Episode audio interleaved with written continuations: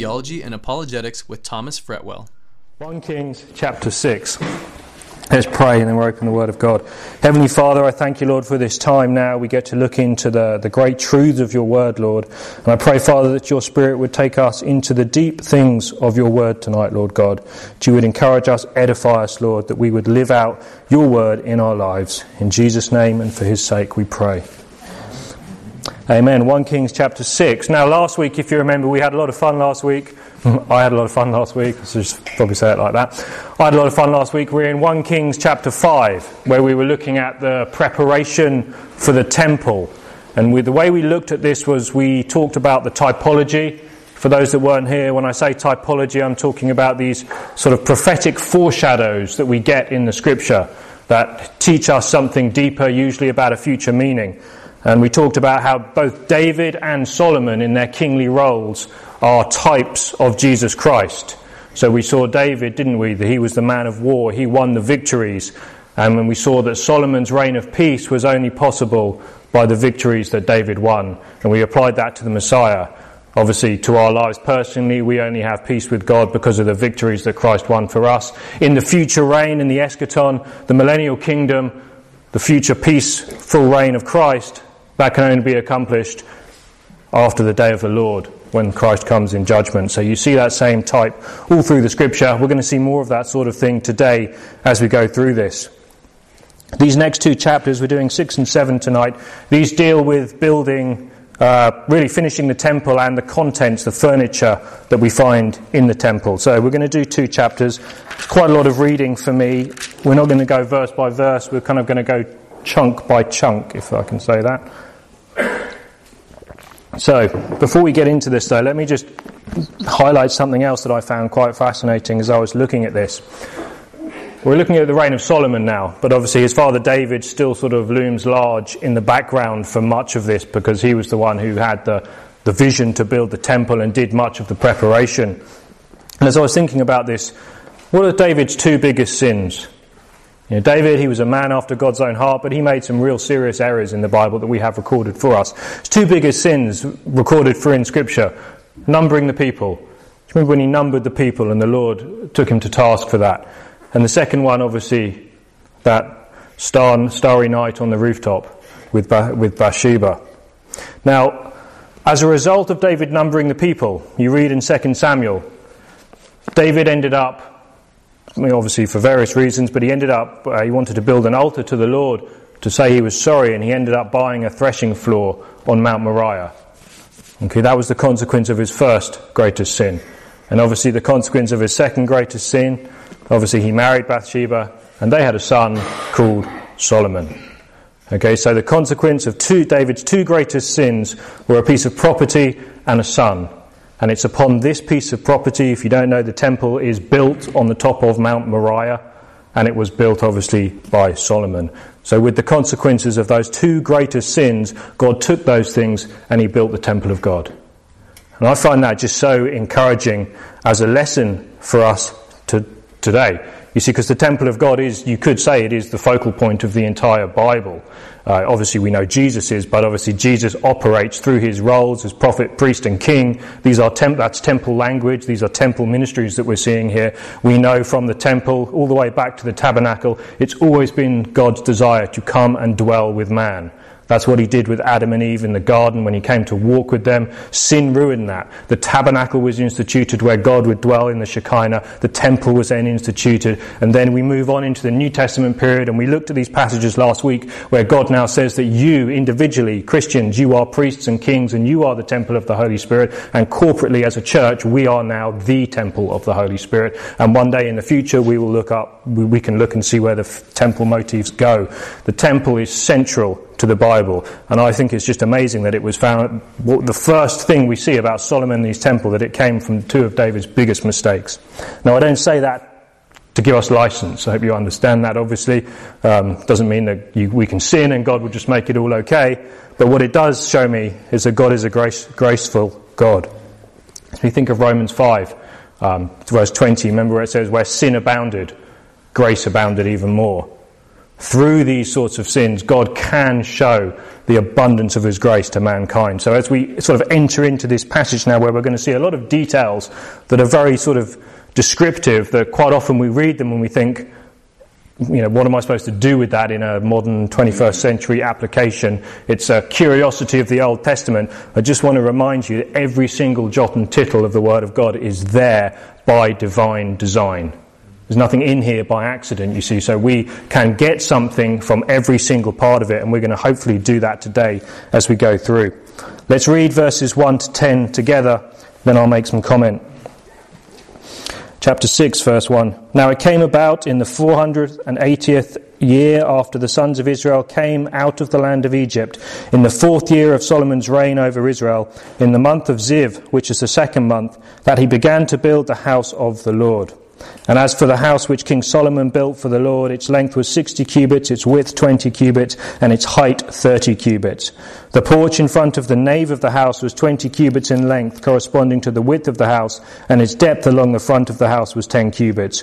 Also for the house he made windows with artistic frames, and against the wall of the house he built stories encompassing the walls of the house around both the nave and the inner sanctuary. Thus he made side chambers all around. The lowest story was five cubits wide, and the middle was six cubits wide, and the third was seven cubits wide. For on the outside he made offsets in the wall of the house all around, in order that the beams would not be inserted in the walls of the house. The house, while it was being prepared, was built of stone prepared at the quarry, and there was neither hammer nor axe nor any iron tool heard in the house while it was being built. The doorway for the lowest side chamber was on the right side of the house and they would go up by winding stairs to the middle story and from the middle to the third. So he built the house and finished it, and he covered the house with beams and planks of cedar. And he also built the stories against the whole house, each five cubits high, and they were fastened to the house with timbers of cedar. So you see what I mean about obviously we're getting great sort of descriptive detail that is quite easy to maybe brush over these details try and get a picture in your head of what it's like. And in, in many sense, a lot of them are historical details, and I'm hoping we can maybe bring a little bit more out from this. So there were four. I'm going to summarize most of this for you. There were four main areas to the temple. And the first one that it mentions is the porch the porch. Now, you may be familiar with this from the New Testament. In New Testament times, obviously it was a sort of rebuilt uh, area, but it was called the Portico of Solomon. Do you remember that in the New Testament? Uh, it had kind of was the, uh, the arena for a number of significant events in the life of Jesus Christ. And it marked the eastern boundary line of the temple complex. Um, behind that, you had this big, the Kidron Valley, which was this big valley, so you couldn't go out any further that way. And Herod, when he rebuilt the temple, the second temple, um, he allowed the builders to use the original wall that he found there and not, they were not allowed to alter it. They were allowed to expand uh, in the other directions, but they couldn't expand east because of the Kidron Valley. So they, so they built at the, you know, the same place. If you read Josephus, when I, I mention Josephus a lot, if any of you are interested in the historical details of the gospel and the reliability of the scriptures, I would say that Josephus is actually recommended reading. If you read The War of the Jews, The Antiquities of the Jews, this was a first century Roman historian who was Jewish but ended up working for the Romans, meticulous in his details. And he writes about all the background and the history to the destruction of the temple. He writes about John the Baptist, James, the brother of Jesus. He mentions Jesus in his historical writings as well. Um, just fascinating. Let me read you one little uh, portion from War of the Jews, Book 5. Uh, Josephus writes this. He says, Now this temple, as I have already said, was built upon a strong hill. At first, the plain at the top was hardly sufficient for the holy house and the altar, for the ground about it was uneven and like a precipice. But when King Solomon, who was the person that built the temple, had built a wall to it on the east side, there was then added one cloister founded on a bank cast up for it, and on the other parts the holy house stood. And he goes on to describe the portico of Solomon. But I, I emphasize that because he mentions here that it was this same wall on the eastern side that what King Solomon built, and this is where we find the portico of Solomon if you look at a, a, a, map of the temple from the second temple period. You remember it was in this area of the temple that the, uh, the Jews confronted Jesus on the Feast of Dedication. You know, he says, How long will you keep us in suspense? If you are, Je- if you are the Christ, tell us plainly. Um, and Jesus goes on with that great you know, I am the light of the world uh, teaching that he does there. That all happened in the portico, in the porch here that Solomon originally built and was expanded by Herod. That's the first part of the temple. The second part is called the nave in my translation. Um, NASB is quite a literal translation. You might have something else in your Bibles. This is really referring to the main part of the temple, the main house. This is where you would have the altar of incense, these big lampstands that we find. We'll talk more about them. Then you have the inner sanctuary. That was like the final, the third, third part, the inner sanctuary. This is what we refer to as the Holy of Holies. The Holy of Holies. It's the most intimate part of the temple. Uh, remember, no one was allowed into the Holy of Holies, only the high priest, and only once after extreme ritual, once a year on the Day of Atonement. Now, it also mentions one other area. It mentions this little part the temple was surrounded by side chambers. And if you picked up that in the text, it says that there were, there were chambers all around, these sort of three story, I, I picture them almost like, um, I guess, cupboards, sort of three story cupboards all around the temple area. Now, these are very interesting. I want to track, track these down a little bit with you because what appears initially as just a sort of significant detail, the, the, purpose of them was obviously very practical. It seems to be that they were just for storage for the priests. I almost picture it a little bit like, you know, you go uh, to a swimming pool and, you, know, you change your room and you've got your lockers. I mean, it seems to be a little bit like that. They were, the priests would obviously put them, maybe their garments where they change into their priestly clothes, those sorts of things. If you track down this in the scripture, you'll find that a little bit later in Israel's reign, when they were suffering or soon to suffer the judgment of God. There's a story in Ezekiel chapter 8, I believe, and a few other places in 1 and 2 Chronicles, where we learn that the priests were actually using these chambers to hide their idols. Okay, so think about this for a moment. These were priests, these were Levites serving God. They would be coming into the temple, going through the motions, walking through the doors, sacrificing, washing themselves, offering sacrifices, all the sort of regalia that they had to wear. They would be doing all of this, but secretly around the sides of this temple, they would be hiding their idols in these little chambers. And that's one of the reasons given why Israel fell and the whole temple had to be cleansed and all these sorts of things. But I think there's a lesson for us today. If, if we go back to what we learned from uh, the Apostle Paul in 2 Corinthians, where he says that we are the temple of the Holy Spirit, a temple is almost like a blueprint for, for us today. This is instructive. You see, I think we can learn a lot if we ask ourselves today, what do we hide in our chambers? You know, this is not, I'm not just completely spiritualizing this. The Bible gives the, blue, the temple as a blueprint for the life of the Christian believer. And there are, remember, King David got the designs for the temple from God. These are divine blueprints. Okay, they're not, he didn't just come up with them himself. The chambers were there. So we have chambers. Okay, I can guarantee you, every single one of us right now, we have those secret chambers in our hearts where we hide things. And just like those priests of old, we have people in our churches today. They walk through the doors of a church, they sing worship songs with us, they serve, they're on our rotas, but secretly, their hearts are far from God. It's very easy, I'm not judging, it's very easy to fall into those situations. The priests here did it, the Levites did it. It starts when we hide those things in our hearts. This is things that we do not allow the Lord access to. And these are things we hide from our fellow believers. We don't even want, you know, the pre, I'm presuming the priests kept their own things secret in their own lockers. They didn't want to share them. Um, you, you can see how destructive that is. This is how it starts, very simple. But before you know it, Israel's in captivity and the temple is destroyed. That's a lesson for us, I believe. It's quite a sobering one when you think about that. Now, we also get the size of the temple. Uh, cubit, I'll just say it in feet, the translation. It's about 90 feet long, 30 feet wide, 45 feet high. Now, that's not actually a particularly large building compared to buildings at the time. Many, many ancient Near Eastern kings would have built monuments far greater than that when they came to the throne to show people how great they were. But obviously, we know um, the glory of the temple was not in its size. The glory of the temple was in where it came from. Like I said, it came, the blueprints came from God, and the glory of the temple was what it contained and what happened there.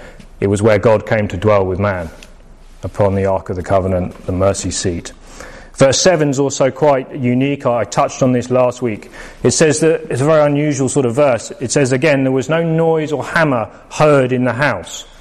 So basically, they were building this massive monument, but they were not allowed to do any work with chisels or hammers or axes or whatever in Jerusalem.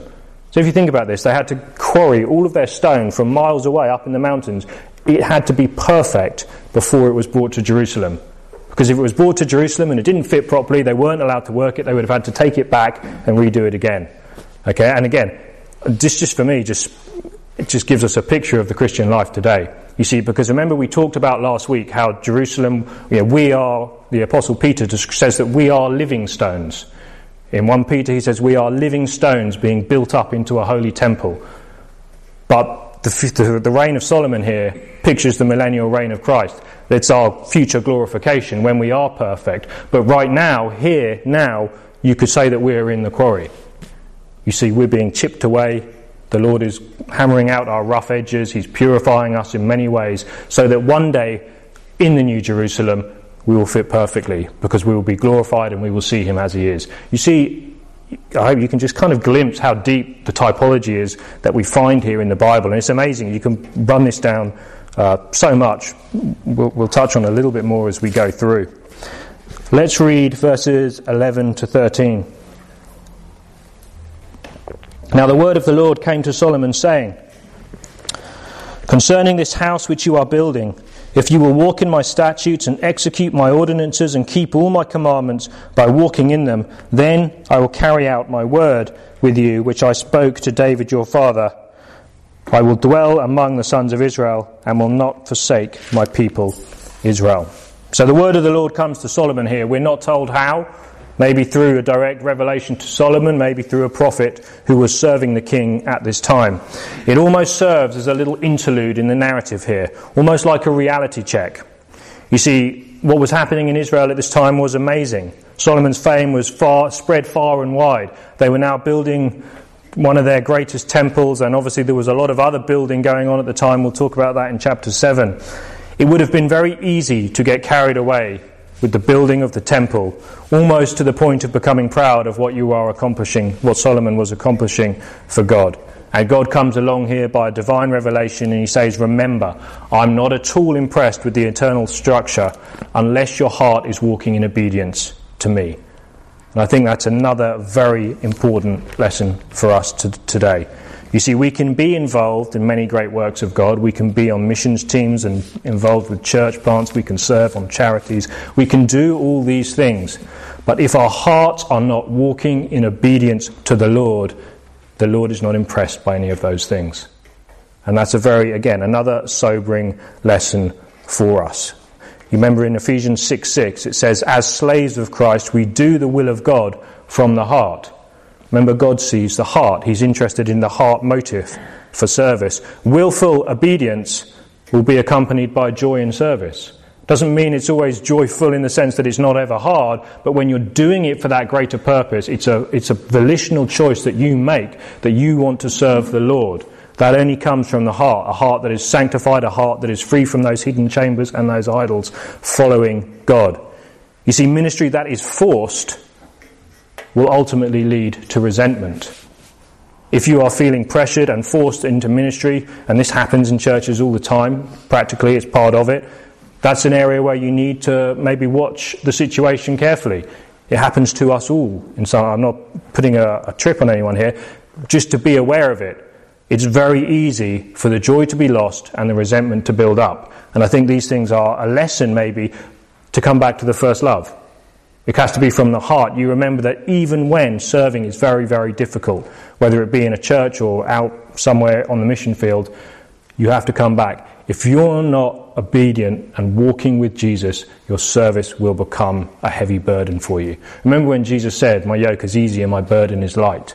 That's what he's talking about. He wasn't saying everything is going to be really easy peasy when you follow me. That's, that's, you know, that's a, a gospel that we do hear preached today in some circles. That's not what he's saying. But he's saying that even through the hardest times of trial, if you are obedient and willing and open to the Lord, if you're truly serving him, then you'll still be able to find joy in those circumstances. It's a willful obedience to the Lord. And in the midst of this building project, the great glory that Solomon is doing here up on the top of this mountain now, God just comes here with this reminder and he says, just remember, this is great, but if your heart's not in it, then I'm not in it. And that's a, a good warning for us today to remember as we, um, you know, as we see God's blessing and serve in the ministry.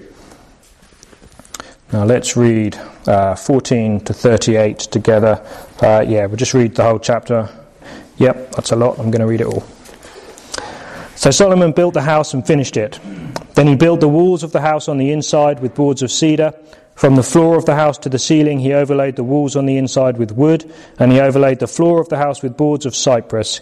He built 20 cubits on the rear part of the house with boards of cedar from the floor to the ceiling. He built them on it for the inside as an inner sanctuary, even as the most holy place. The house, that is the nave, in front of the inner sanctuary was 40 cubits long. There was cedar on the house within, carved in the shape of gourds and open flowers. All was cedar, there was no stone seen. Then he prepared an inner sanctuary within the house in order to place uh, there the ark of the covenant of the Lord. The inner sanctuary was 20 cubits in length, 20 cubits in width, 20 cubits in height, and he overlaid it with pure gold. He also overlaid the altar with cedar. So Solomon overlaid the inside of the house with pure gold, and he drew chains of gold across the front of the inner sanctuary, and he overlaid it with gold. He overlaid the whole house with gold until all the house was finished. Also, the whole altar, which was by the inner sanctuary, he overlaid with gold. Also, in the inner sanctuary, he made two cherubim of olive wood each ten cubits high. Five cubits was the one wing of the cherub, and five cubits the other wing of the cherub. From the end of the one wing to the end of the other wing were ten cubits. The other cherub was ten cubits. Both the cherubim were of the same measure and the same form. The height of the one cherub was ten cubits, and so was the other cherub. He placed the cherubim in the midst of the inner house, and the wings of the cherubim were spread out, so that the wing of the one was touching the one wall, and the wing of the other cherub was touching the other wall. So their wings were touching each other in the center of the house. He also overlaid the cherubim with gold. Then he carved all the walls of the house round about with carved engravings of cherubim, palm trees, open flowers, inner and outer sanctuaries. He overlaid the floor of the house with gold, inner and outer sanctuaries. For the entrance of the inner sanctuary, he made doors of olive wood, the lintel, and five sided doorposts. So he made two doors of olive wood, two doors of olive wood, and he carved on them carvings of cherubim, palm trees, and open flowers, and overlaid them with gold. And he spread the gold on the cherubim and on the palm trees. So also he made for the entrance of the nave four sided doorposts of olive wood, and two doors of cypress wood. The two leaves of the one door on pivot, turned on pivots, and the two leaves of the other door turned on pivots. He carved on it cherubim, palm trees, and open flowers, and he overlaid them with gold evenly, applied on the engraved work. He built the inner court with three rows of cut stone and a row of cedar beams. In the fourth year, the foundation of the house of the Lord was laid in the month of Ziv. In the eleventh year, in the month of Bul, which is the eighth month, the house was finished throughout all its parts and according to all its plans. So he was seven years in building it. So you can see the detail here. Solomon finished building, and it was a beautiful building. Okay, a lot of gold, a lot of cedar wood, and remember those great cedar wood, those trees that he got from Hiram, king of Tyre, in the previous chapter. Everything was overlaid with gold. Special detail is given here to what's called the inner sanctuary. This was a 30 foot cube, basically, where everything from the ceiling to the floor was completely overlaid with gold. And this is where the Ark of the Covenant would sit. Now, think about this. You had this room inside this beautiful palace, this square completely overlaid with gold. Upon it, you would have the Ark of the Covenant. And upon the Ark of the Covenant, you would have these massive cherubs. And it says there were two 15 foot cherubim with these impressive angels sat on either side of the room, and their wings would touch one end of the room to the other end of the room. It's almost hard to imagine. And it's supposed to be hard to imagine because the Holy of Holies is supposed to represent the throne room of heaven. That's the picture we're supposed to get here. For that high priest who walked into this room, that once a year, it was supposed to be like walking into the throne room of God. It's an awe inspiring thing. And remember, these cherubs, they, they are the highest angelic beings that we have, incredibly awesome creatures. You see, in the Bible, we get these very odd descriptions of them. They're almost sort of too, too majestic for language to describe, but we just can't really contemplate what they are. They're fearful things. You, you know, people see angels in the scriptures and they're fearful. These things are awesome in their power. And we see here, uh, the first thing the high priest would see as he entered this room was these cherubs. They were there to guard the presence of God. The cherubs guard the presence of God. This is what happens in the throne room of God. Isaiah 6, Revelation 4, these passages where we see glimpses of the throne room. There's always cherubs and seraphs guarding the throne room of God. And also, we get this little verse that says, He drew chains of gold across the front of the inner sanctuary. So, in front of the Holy of Holies, there were these chains of gold that were sort of chained up, like, you know, no entry sort of thing, across the front of the sanctuary.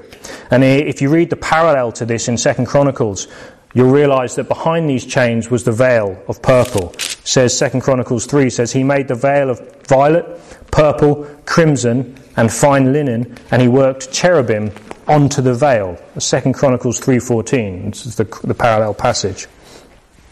Very, very significant. He seems to be emphasizing here that the Holy of Holies was not accessible. Okay? Had this massive thick veil in front of it. In front of that veil, you had these chains of gold. You were not allowed to approach the throne of God. Okay, this was a serious thing here. And like I said, it was designed to obviously represent the throne room in heaven. Now let me look a little bit deeper at this veil. I find it, again, just fascinating here. You notice on the veil, not only were there these massive cherubim inside the Holy of Holies, on this veil, it was covered by embroidered cherubs. You see, what were they doing? They were guarding the way to God. Now, what does this remind us of? You remember all the way back in Genesis, all the way back in Genesis when man first sinned. Adam and Eve were cast out of the Garden of Eden. Genesis 3, verse 24. He drove man out and at the east of the Garden of Eden, he stationed cherubim and the flaming sword which turned in every direction to guard the way to the tree of life. After that happened, the way to God, the tree of life, representative of that at this stage, had to be guarded by cherubim. That is why we see cherubim on the veil of the temple. They were still there doing their work, symbolically, obviously, on the veil, representing that the way to God was marred by sin and something needed to happen. This is why it's so significant.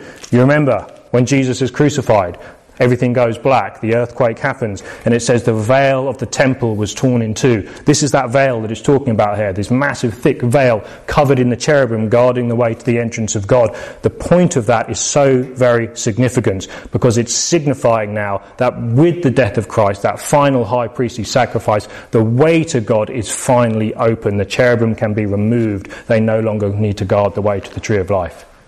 That's why you have this little detail that the veil has been torn, the cherubim are finally removed. And then what do we have in the book of Hebrews? It says, We now come boldly to the throne of God through Jesus Christ, who overwhelmingly conquered. The veil is torn. Let's move on into chapter 7. Let's read the first verses, verses 1 to 12. Now Solomon was building his own house 13 years, and he finished all his house. He built the house of the forest of Lebanon. Its length was a hundred cubits, and its width fifty cubits, and its height thirty cubits, on four rows of cedar pillars with cedar beams on the pillars.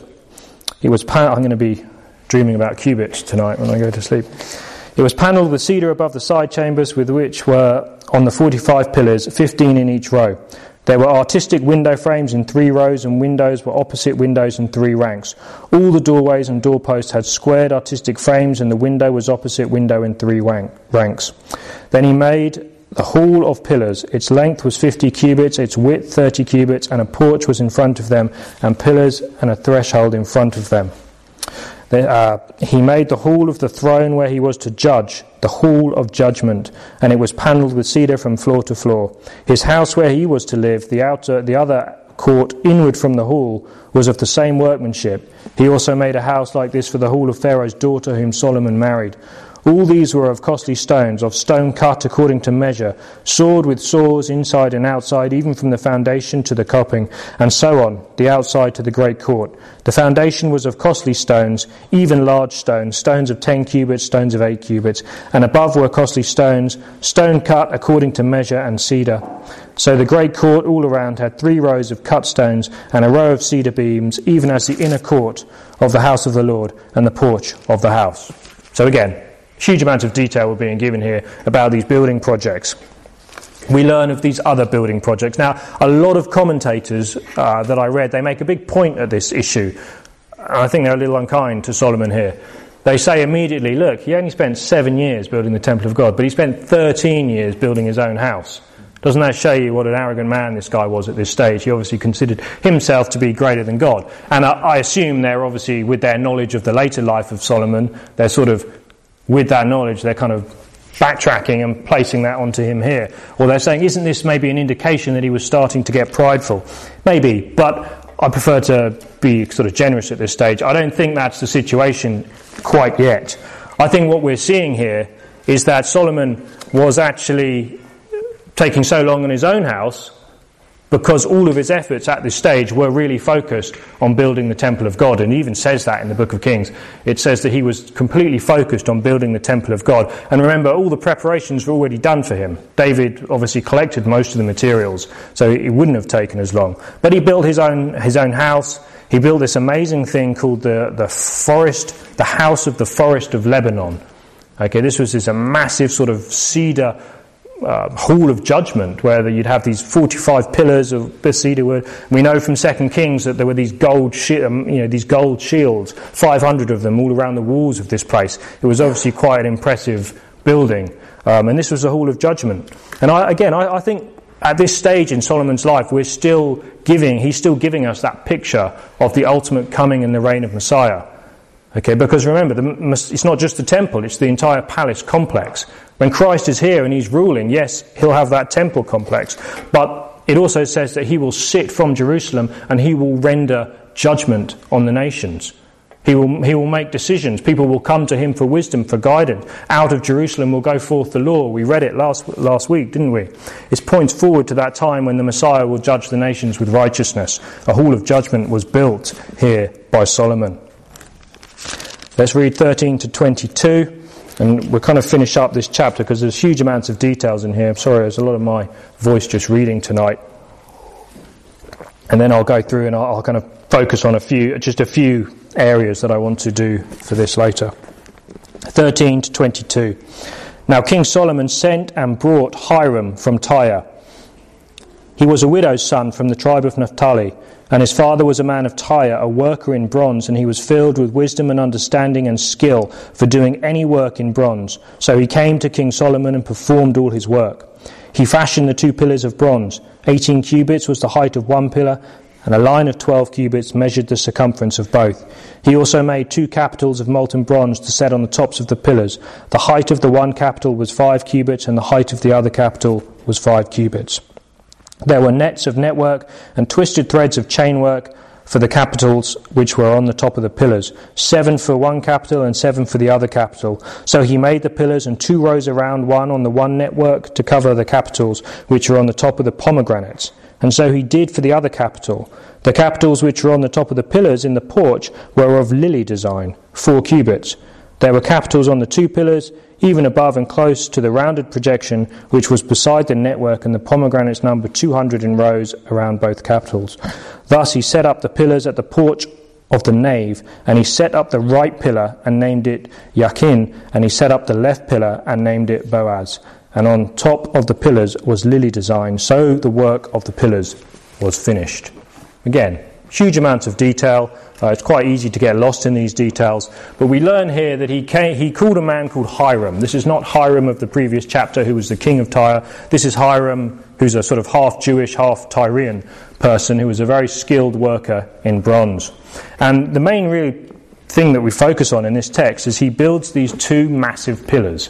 These 18 foot round pillars of pure bronze. He decorates them with pomegranates and lilies and all sorts of flowers and things at the top. And again, this is interesting because pomegranates, everyone knows, everyone knows a pomegranate, right? You can, picture, can you picture a pomegranate in your head if I said to it right now? Yeah? Okay, some of you don't have a clue.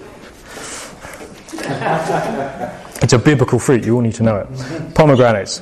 These show up at very unusual times throughout the Bible. In the book of Exodus, the priests were instructed to put pomegranates on the robe of their garments, in between bells.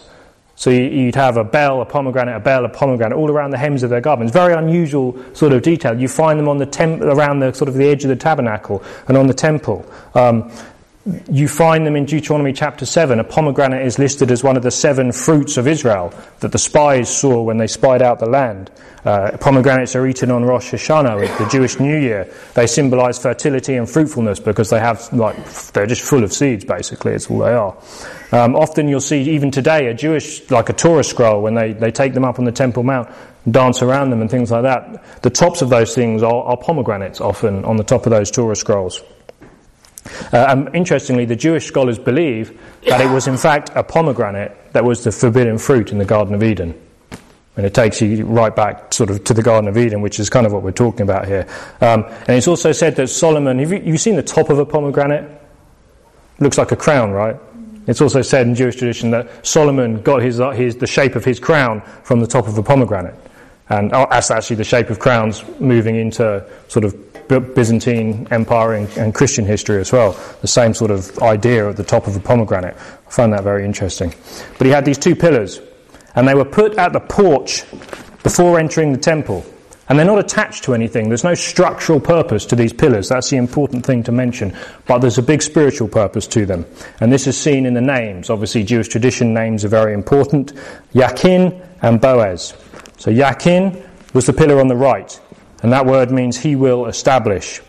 The pillar on the left was called Boaz, and that means in him is strength. Obviously, Hebrew reads from right to left. Uh, a lot of Semitic languages do. So, as you enter that temple, these two pillars they form a sentence with their names. Reading from right to left, he will establish in him is strength.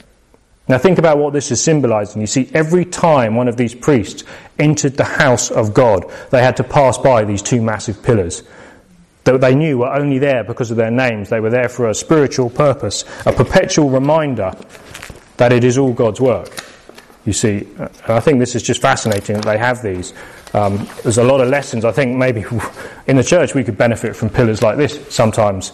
Not a, maybe at the doorpost of our building, but at the doorpost of our heart. You know, symbolically speaking, before we engage in spiritual activities, we get caught up in the hustle and bustle of ministry that it's so easy to do. We need to remember that we have to do it in His strength, and He will establish it if it's done in His strength. Ephesians 6:10: Be strong in the Lord and in the strength of His might. We find our strength in Him, and I think it's no coincidence in the, the Epistle of 1 Peter. If you don't know, the Epistle of 1 Peter is just sort of dripping with temple language. It's where we're described as living stones, as a holy priesthood. All these sort of things come out in this letter. We have to understand just how central the temple was to the first century apostles. Their whole life revolved around this thing. And yes, they now understood that it was a bigger and, and there was a more uh, sort of Christological purpose to it. But this was, until it was destroyed, this was still their central meeting place. But in this epistle of 1 Peter 5, he writes, he writes this that we read last week. You, as living stones, are being built up as a spiritual house, a holy priesthood to offer spiritual sacrifices acceptable to God through Jesus Christ. And then at the end of this epistle, he writes this The God of all grace, who called you to his eternal glory in Christ, will himself perfect, comfort, strengthen, and establish you. In effect, he's saying, Yakin and Boaz you. And I, believe that he's making an allusion there. Because of all his other temple allusions, he's making an allusion back to these two pillars that would have been so prominent in the thoughts and minds of any Jewish people at that time. These two pillars, as we work for God, we need to realize it's his work, done by his strength, and he will establish it. Let's read verses 23 to 26. Now he made the sea of cast metal ten cubits from brim to brim, circular in form, and its height was five cubits and 30 cubits in circumference. Under its brim, gourds went around encircling it, 10 to a cubit, completely surrounding the sea, and the gourds were in two rows, cast with the rest. It stood on uh, sorry, it stood on 12 oxen, three facing north, three facing west, three facing south, and three facing east, and the sea was set on top of them, and all their rear parts turned inward. It was a handbreadth thick, and its brim was made like the brim of a cup as a lily blossom. It could hold 2,000 baths. Here we have this massive cast sea described. It's a huge bath, basically, sort of placed upon the back of 12 bronze oxens. Again, must have been a very impressive sight. You have these three oxens, each three facing the direction of the compass. Most people believe that they were actually ta- they functioned like taps. Rather than having to climb up and sort of ladle out water from the laver for, for filling up the smaller basins around the edge. These bulls probably had some sort of system that would take the water out. Um, again, impressive uh, bronze work there by Hiram, this man who was skilled in all bronze. 27 to 39. Then he made the ten stands of bronze. The length of each stand was four cubits, and width four cubits, and its height three, cub- uh, three cubits. This was the design of the stands. They had borders, even borders between the frames, and on the borders which were between the frames were lions, oxen, and cherubim. And on the frames there was a pedestal above, and beneath the lions and the oxen were wreaths of hanging work. Notice there are wreaths here. So next time at Christmas, someone comes up to you and says you can't hang wreaths on your door because they're pagan fertility symbols you can trump them and say, no, no, I'm basing it on the design from Solomon's temple. And that's it, done. Argument closed down, and go home. Verse 30 Now each stand had four bronze wheels with bronze axles, and its four feet had supports beneath the basin where cast supports were uh, with wreaths at each side. Its opening inside the crown at the top was a cubit, and its opening was round like the design of a pedestal, a cubit and a half. And also on its opening there were engravings, and their borders were square, not round. The four wheels were underneath the borders, and the axles of the wheels were on the stand, and the height of a wheel was a cubit and a half. The workmanship of the wheels was like the workmanship of a chariot wheel. Their axles, their rims, their spokes, and their hubs were all cast. Now there were four supports at the four corners of each stand. Its supports were part of the stand itself.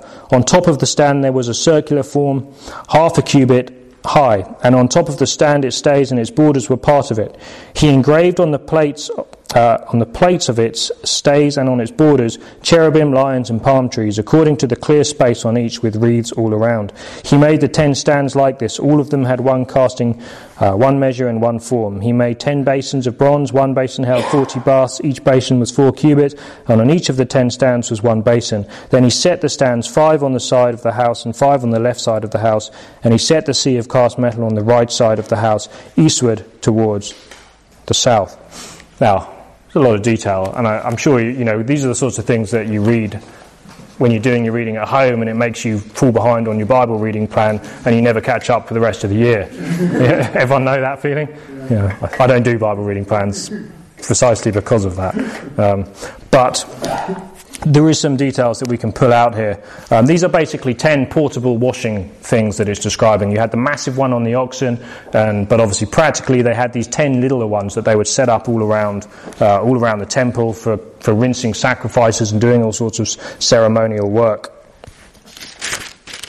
you know what, let's just finish, I'm just going to finish the chapter and then I won't have to read anymore and then we'll, we'll make some comments and we've, we've gone through all the text then so we can congratulate ourselves on that and then I'll make some sort of final analogies, some things that I want to draw out on this last section. So let's just read the last 10 verses. Verse 40, Now Hiram made the basins and the shovels and the bowls. So Hiram finished doing all the work which he performed for King Solomon in the house of the Lord. And two pillars, the two pillars and the two bowls of the capitals which are on the top of the two pillars, and the two networks to cover the two bowls of the capitals which are on the top of the pillars and the 400 pomegranates for the two networks, two rows of pomegranates for each network to cover the two bowls of the capitals which are on tops of the pillars, and the ten stands with the ten basins on the stands, and the one sea and the twelve oxen under the sea, and the pails and the shovels and the bowls, even all these utensils which Hiram made for King Solomon in the house of the Lord were of polished bronze. In the plain of the Jordan the king cast them in the clay ground between Succoth and Zarethan. Solomon left all the utensils unweighed because they were too many. The weight of the bronze could not be ascertained. Solomon made all the furniture which was in the house of the Lord, the golden altar, the golden table on which was the bread of the presence, and the lampstands, five on the right side, five on the left, in front of the inner sanctuary, of pure gold, and the flowers, the lamps, the tongs of gold, and the cups, the snuffers, the bowls, the spoons, the firepans of pure gold, and the hinges both of the doors of the inner house, the most holy place, and for the doors of the house, that is, of the nave, of gold.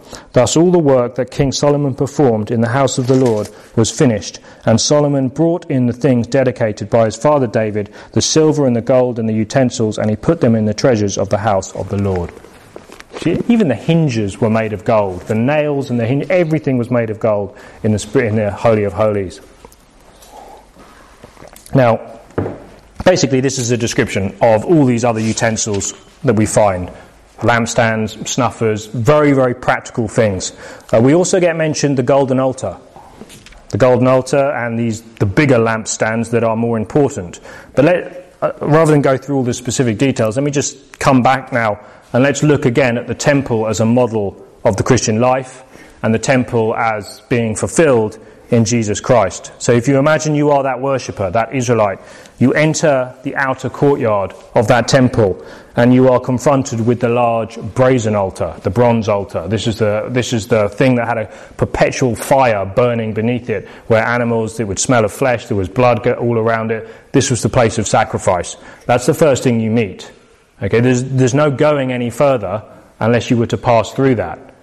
And we all understand this in the Christian life. You know, the Christian life does not begin until you come to the cross, which is the place, the ultimate sacrifice, the place of sacrifice, where Jesus, as high priest, offered himself as the only sacrifice. This is what this is sort of pointing us towards in the temple here. You do not go further unless you've come to the brazen altar. But if you do take that step, you come to Christ, you go past that brazen altar, the next thing that you would see in the temple courtyard was this massive laver this thing supported on the back of these 12 oxen, this huge bowl of water. Now, water is obviously very significant uh, in the Bible. Um, we know that it symbolizes the Word of God, it symbolizes the Holy Spirit in many places. Uh, in Ephesians, it says that we are washed with the water of the Word, it speaks of our sanctification, it speaks in Titus of our washing and regeneration of the Holy Spirit. All of these things happen after you become a Christian. You become a Christian, by coming through the altar. And then the Lord starts to work in your life. The Holy Spirit will come and indwell you, and He will start to sanctify you. You will be uh, washed with the water of the Word. You will cleanse yourself by feeding on the Word of God. This is what happens with the Christian. So this is the next step. It's a very good, like I say, blueprint of the Christian of the Christian life. And then we move into the temple, remembering again that we walk past those massive pillars that give us that little reminder of that we stand only by His grace. Uh, it's the only reason we're allowed into this complex at all. We move into the temple and we see, as described here, these ten golden lampstands. And of course, these ten golden lampstands, and then the altar of incense at the end of them, and the table of showbreads, these ten tables, in fact, actually, one in front of every lampstand. Now, lampstands, these were there to give light to the tabernacle so that the priests could perform their duties. Without them, it probably would have been uh, almost impossible to do that. The picture here is obviously very, very clear and obvious to us. It says, doesn't it? What did Jesus call himself at the Feast of Dedication that time? During the ceremony of lights, he came and he said, I am the light of the world. Just as the priests needed him to perform their priestly duties, we as priests today need Jesus that we can see where he wants us to perform our priestly duties, our spiritual sacrifice and service that we offer to him. We have to be following his leading. It's very tempting to follow our own leading on this, or to get confused by all the other littler lights that we see around the world, the more dazzling ones. Remember Satan, what does Satan, it says? He transforms himself into an angel of light in order to deceive that's why he does that, because there is one great light and there is a deceptive light. It's very easy. You know, this is why. How do you know the true from the false? Well, you go back. You go back one step to that laver just outside through the Word of God. Okay, that's how we know the true from the false. The Word of God tells us these things.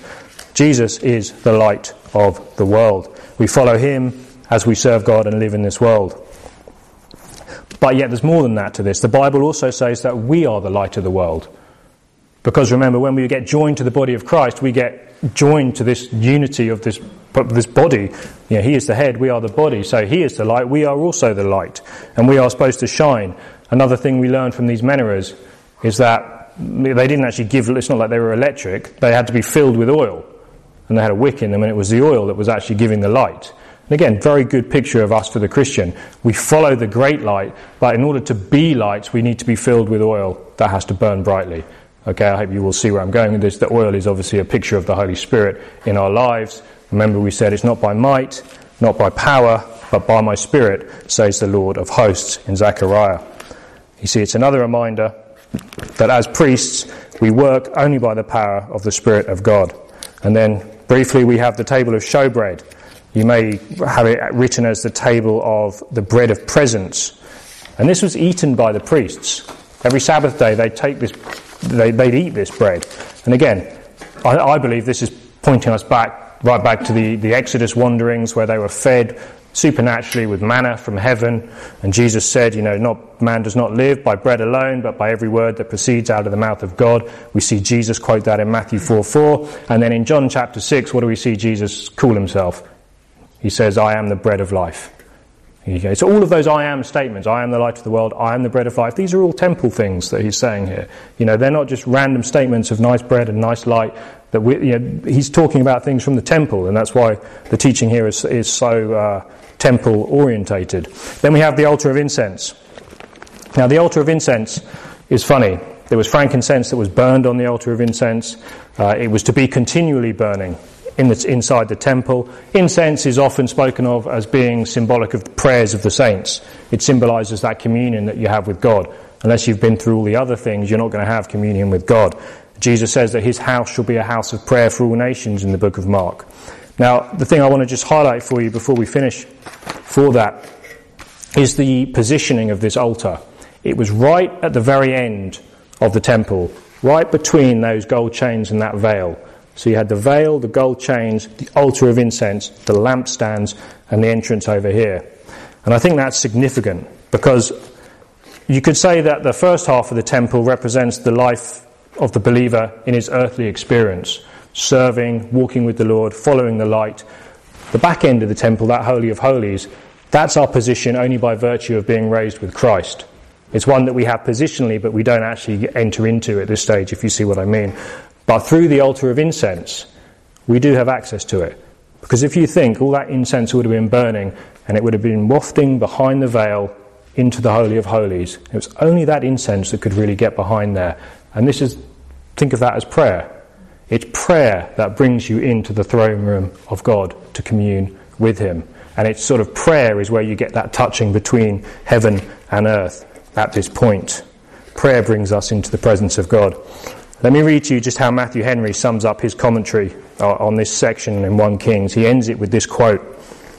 He says, Christ is now the temple and the builder, the altar and the sacrifice, the light of our souls and the bread of life able to supply all the wants of all that have applied or shall apply to him. Outward images cannot represent, words cannot express, the heart cannot conceive his preciousness or his love.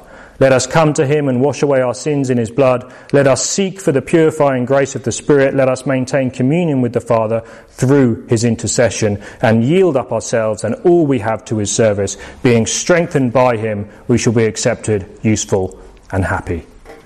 And I think that's just a brilliant summary of everything that we learn from this temple. And then the very last verse, which one more thing I want to pull out for you, and then we're, then we're done. It says, All the work that King Solomon performed in the house of the, and it says, Solomon brought in the things dedicated by his father, the silver, the gold, the utensils, and he put them in the treasuries of the house of the Lord. He put them in the treasuries of the house of the Lord everything. This is all those weird things we read, the snuffers, the fur, all these kind of objects, these use, what we might consider sort of mundane things. They are all described as treasure because they were all used in service of the Lord. And it says that they were all gathered up and put in the treasury of the temple. Now, why do I make such a big point of this? You see, the veil is gone, the cherubim have been removed. We now, as Christians, have access to the Holy of Holies, and we need to live in light of the Holy of Holies. We need to let our earthly life be lived as if we were in heaven in that sense, as much as we can. The treasures of the priests were kept in the temple. These were the things that would have occupied most of their life. Their whole life was based around service and using these objects, but yet they were said to be treasure. They were kept in the holy, of, in the treasury of the temple, in the throne room of God. This was supposed to represent. Now, this makes me just sort of jump to that verse of Jesus where he says, "Do not store up for yourselves treasure, uh, store up for yourselves rather treasure in heaven, where neither moth nor rust destroy, and where thieves do not break in or steal. For where your treasure is, there your heart will be also." You say, if the things that occupy your heart are things stored in the temple, you will live a life that is obedient to the Lord, just like God told Solomon to do when he reminded him of that fact. These treasures were put in the temple. But if your heart is full of those little chambers and secret idols, like I said, and we've all got some of them, I believe, it's very easy for our heart to be turned away And before we know it, we're not storing up treasure in heaven, we're more concerned about storing up treasure on this earth. In 1 Kings 11, we're going to learn that Solomon has his heart turned by, by his wives towards other gods. He's no longer storing up treasure in heaven at that stage. That's the decline of Solomon. But for now, at this stage, all these treasures were stored in the house of the Lord. For where your treasure is, there your heart will be also. And let's be sure to store up treasures in the temple of God. Let's pray. Heavenly Father, we thank you, Lord, for this word. Thank you, Lord, for these truths. I pray that you would uh, just put them deep into our hearts, Lord, that we would be meditating on them uh, for the rest of the week. We pray that you would be preparing our hearts, Lord, as we strengthen ourselves in you, uh, as we prepare to meet. Thank you for listening. For more resources, please go to thomasfretwell.com.